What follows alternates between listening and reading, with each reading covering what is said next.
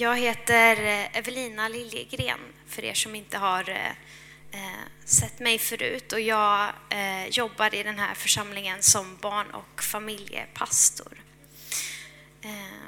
Jag tycker att vi börjar med att be en bön tillsammans innan predikan. Herre, tack för att vi får vara i ditt hus idag, att vi får samlas som din församling. Att vi får gråta med dem som gråter, skratta med dem som glädjer sig, Herre. Tack för att du är så stor, så god och hos dig så får vi komma med alla känslor som vi har. Du ser alla som har kommit hit idag, Herre. Och vi bär med oss hit idag. Jag ber att du ska var med oss. Kom med din frid och din omsorg, Herre.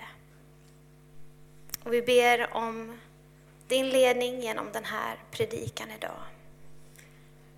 Och hela den här gudstjänsten, Herre. Vi vill möta med dig idag, Herre. I Jesu namn. Amen.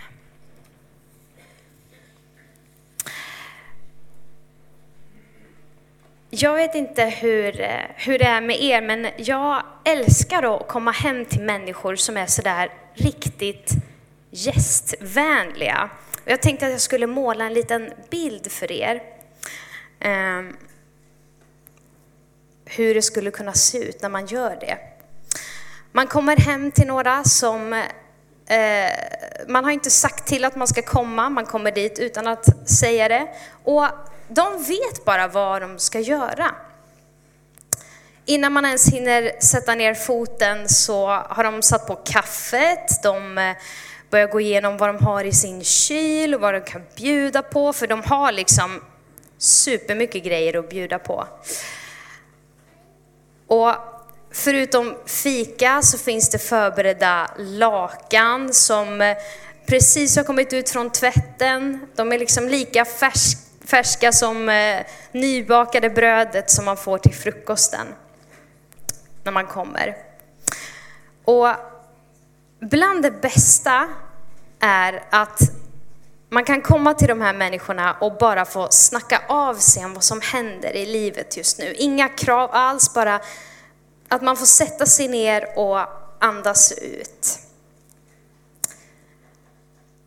Finns det sådana här människor på riktigt.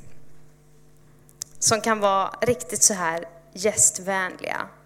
Jag tror absolut att det gör det. Jag tror det, ni kan titta runt på varandra som sitter i bänkarna. Det finns säkert några som är det här idag. Men så här ser det ju inte alltid ut. Och vi vet att det finns många som är stressade inför julen. Det finns mycket saker som händer i livet. Jag har träffat människor som på ett väldigt naturligt sätt är riktigt gästvänliga. När jag gifte mig och fick träffa släktingarna på Jespers, eh, min mans sida, eh, så fick jag lära känna hans faster och farbror. Och de är så härliga, så varma. Och de är superduktiga på att laga god mat. Och de har dessutom drillat sina tre söner att vara likadana, så de gör samma sak. Och ofta har det varit så att vi har firat någon högtid, så har vi varit hemma hos dem. De har blivit liksom mittpunkten. Och hela den familjen är som ett väloljat maskineri. De springer runt och ser till, har ni det bra? Har ni det bra? De är förebilder för mig. Och inte bara för att de är så duktiga på att, eh, på att bjuda hem folk, att ha gäster. Utan för att det märks att de på riktigt bryr sig om en. Häromdagen så sa de till Jesper att eh, de tyckte att vi kom för sällan förbi eh, dem, helt oinbjudna. Så det var väldigt härligt att få höra det. Men någon som hade det här mindsetet, det här förhållningssättet. Att finnas till hands för andra. Det var Jesus. Paulus han skriver i Filipperbrevet till en församling med både hedna kristna och judekristna om hur viktigt det är att man betjänar varandra.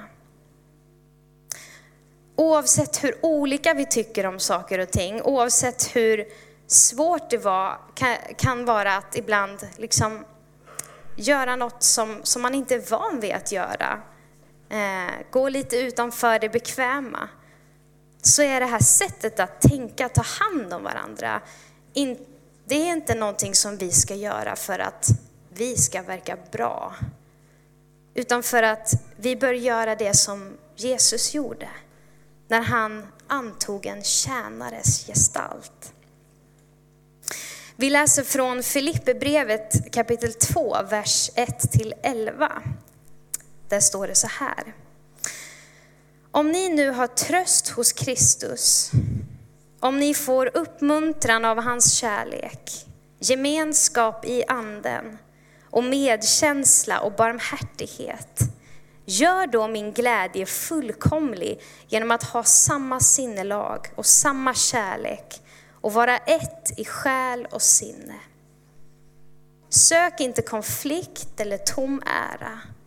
Var istället ödmjuka och sätt andra högre än er själva. Se inte till ert eget bästa utan också till andras. Var så till sinnes som Kristus Jesus var. Han var till i Guds gestalt, men räknade inte jämlikheten med Gud som segerbyte, utan utgav sig själv och tog en tjänares gestalt och blev människan lik. När han till det yttre hade blivit som en människa ödmjukade han sig och blev lydig ända till döden, döden på korset. Därför har Gud också upphöjt honom över allting och gett honom namnet över alla namn. För att i Jesu namn alla knän ska böjas, i himlen och på jorden och under jorden. Och alla tungor bekänna att Jesus Kristus är Herren, Gud Fadern till ära. Vilket mäktigt eh, uttalande, mäktigt bibelord. Paulus han eh, utmanar församlingen i Filippi och säger att om ni nu har allt det här som troende, och så räknar han upp de här olika sakerna. Uppmuntran av Kristi kärlek, gemenskap i anden, medkänsla, barmhärtighet. Om ni nu har alla de här sakerna, gör då min glädje fullkomlig. Det här var alltså viktigt för Paulus genom att ha samma sinnelag och samma kärlek. Att vara ett i själ och sinne. Det grekiska ordet tänka eller tankesätt, froneo, betyder i princip moralisk insikt eller att ha en god moralisk karaktär. I församlingen i Filippi så tänkte man olika om vissa saker gällande laghandlingar som omskärelse och med mera. Och jag tror att i vår församling så tycker vi och tänker också väldigt olika om vissa saker. Och det är okej okay på flera olika sätt. Men vad Paulus skriver här är att vi behöver stå enade. Det finns vissa saker som vi behöver en gemensam insikt över. Och det är de här sakerna som Paulus räknar upp här. Kärlek, ödmjukhet, medkänsla, barmhärtighet, gemenskap i anden, uppmuntran i Kristi kärlek. Jag och säkert många av oss är ganska vana vid ett individuellt sätt att tänka, att alla har ansvar för sitt. Och så är det ju på, på väldigt många sätt. Vi har ansvar för våra egna handlingar och vår relation med Gud. Men alla de här sak, delarna som Paulus räknade upp, det, det är inte bara tänkt att en person ska stå för det här helt själv. Och sen så är det bra, utan det här är ju någonting som ska karaktärisera hela församlingen. Det här bibelstället det visar på ett annat sätt att tänka. Vi ska betjäna varandra. Sätta andra högre än oss själva. Och det ska vara någonting som enar oss som församling, ett enat tankesätt tillsammans. Vi i församlingen ska vara och är som det här väloljade maskineriet som Jespers fasters, faster och farbror och, och hans kusiner kör på. Och jag tänker mig lite, föreställer mig hur det skulle kunna se ut om det såg ut så i församlingen och jag kommer hit för första gången. Jag tror att jag skulle bli mött med värme, med glädje och bli sedd på riktigt. Av människor som längtar att få lära känna mig och bryr sig om mig. Som vill be för mig, bjuda på mat och hjälpa mig om jag undrar någonting. Om församling, om tro, om livet. Vad skulle hända om vi, om vi tittade runt en extra gång för att se dem som är runt oss? Och det här säger jag verkligen inte för att påpeka att det här finns inte just nu, utan det här måste vi ta och börja med här och nu. Utan det finns absolut här. Jag vill snarare säga det här för att påminna oss om något som är väldigt viktigt. Var det att visa varandra på en vad man kan säga en mer praktisk kärlek som Paulus ville förmedla till församlingen i Filippi. Om vi tittar på kapitlet innan i kapitel 1 så står det i vers 27 så här. Lev nu bara på ett sätt som är värdigt Kristi evangelium. Så att jag, vare sig jag besöker er eller är någon annanstans, får höra om er att ni står fasta i en och samma anda att ni sida vid sida kämpar för tron på evangeliet. Så förutom att visa på de här andra delarna som Paulus pratar om, som vi har räknat upp innan, en, och en mer praktisk kärlek, så står det här, även här att vi ska enas att stå fasta i tron och kämpa för tron på evangeliet. Och det är det här som sen leder fram till det som Paulus skriver, att om ni nu har tröst hos Kristus, uppmuntran i honom, kärlek, barmhärtighet. Han vill säga att om ni nu ska stå fasta i tron och har alla de här sakerna, så låt det visa sig att ni står för alla de här sakerna tillsammans. Och i det efterföljande kapitlet, Filipperbrevet kapitel 3, så sker en diskussion om vad som är viktigt. Saker som finns i himlen eller på jorden. Är sakerna runt oss viktigast eller är det tron på Kristus som enar oss?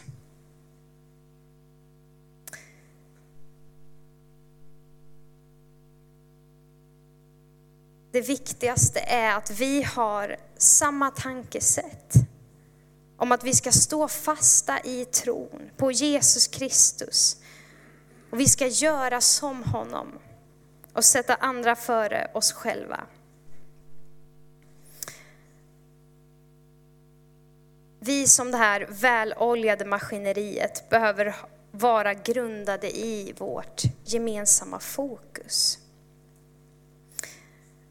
Så förutom att vi visar en praktisk kärlek gentemot varandra så har vi också ett ansvar att stå fasta i tron och vara förebilder för varandra i tron när vi tjänar varandra.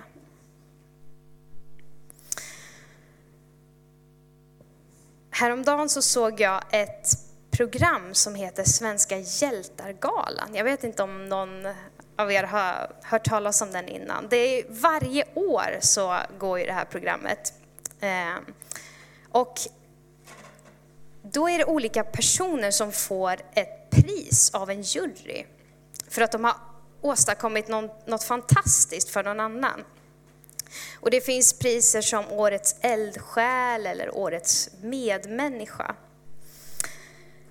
Och när jag såg på det här programmet så stannade jag till för något som programledaren sa. Hon sa att de här priserna gick till människor som satte sina egna behov åt sidan för att hjälpa någon annan. Och när jag lyssnade på flera av de här människorna som eh, blivit nominerade så, så tyckte jag att det verkade som att flera av dem hade blivit motiverade efter att de hade sett ett behov, fått en längtan och sen insett vad de själva kunde göra. Det här kom inte utifrån någon, någon press eller stress. Utan för att de insåg vad just de kunde göra. Vad de kunde hjälpa med.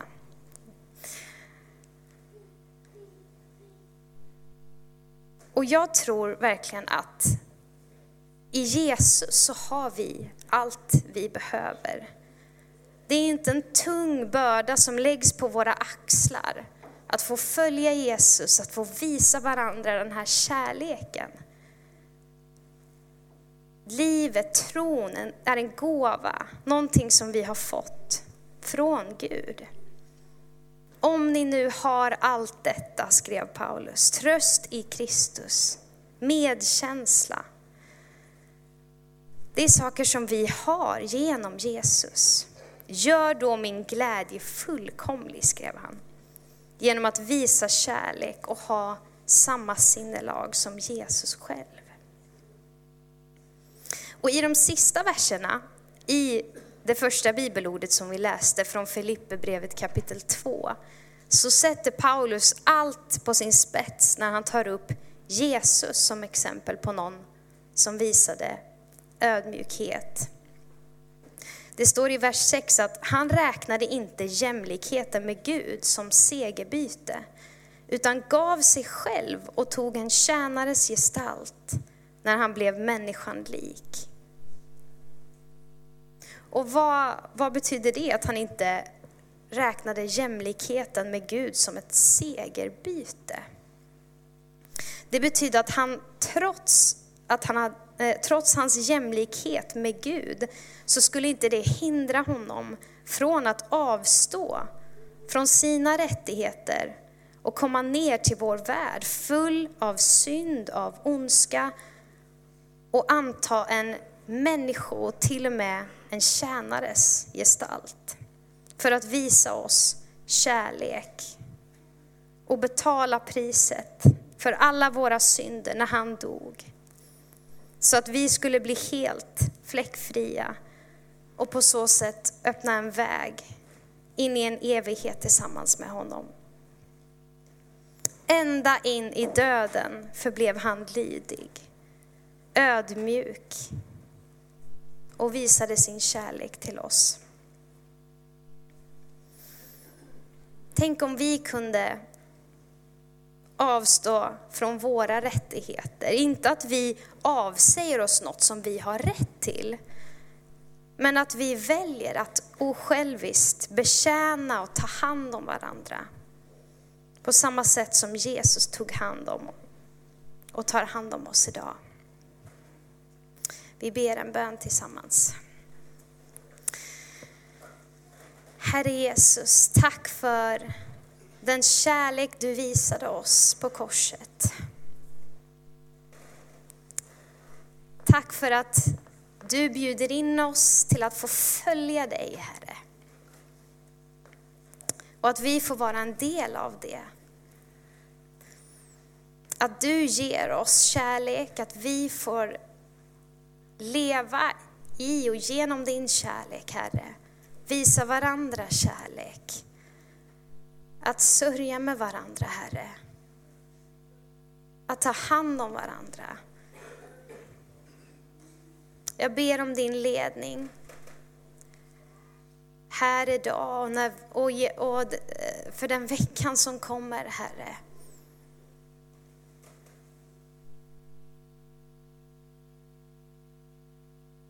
Jag ber om styrka och en frimodighet.